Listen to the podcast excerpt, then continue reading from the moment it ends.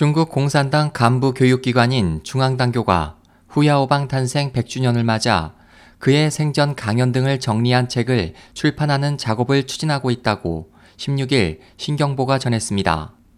후 전 총서기는 1977년부터 중앙당교 부교장을 역임했습니다.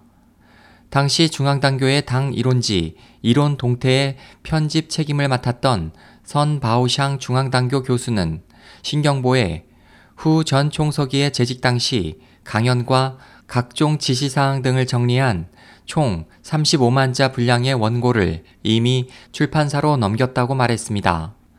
보도에 따르면 후야오방은 자오찌양 전 총서기와 함께 중국 정치 개혁의 상징적 인물로 1987년 공산권 몰락 위기 속에서 발생한 학생 시위에 미온적으로 대처했다는 이유로 덩샤오핑에 의해 축출됐고 1989년 4월 15일 그가 사망하면서 테나먼 사태가 촉발됐습니다.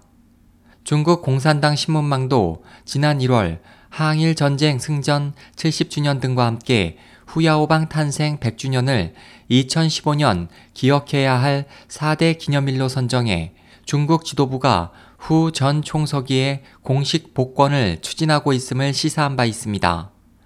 SOH 희망지성 국제방송 홍승일이었습니다.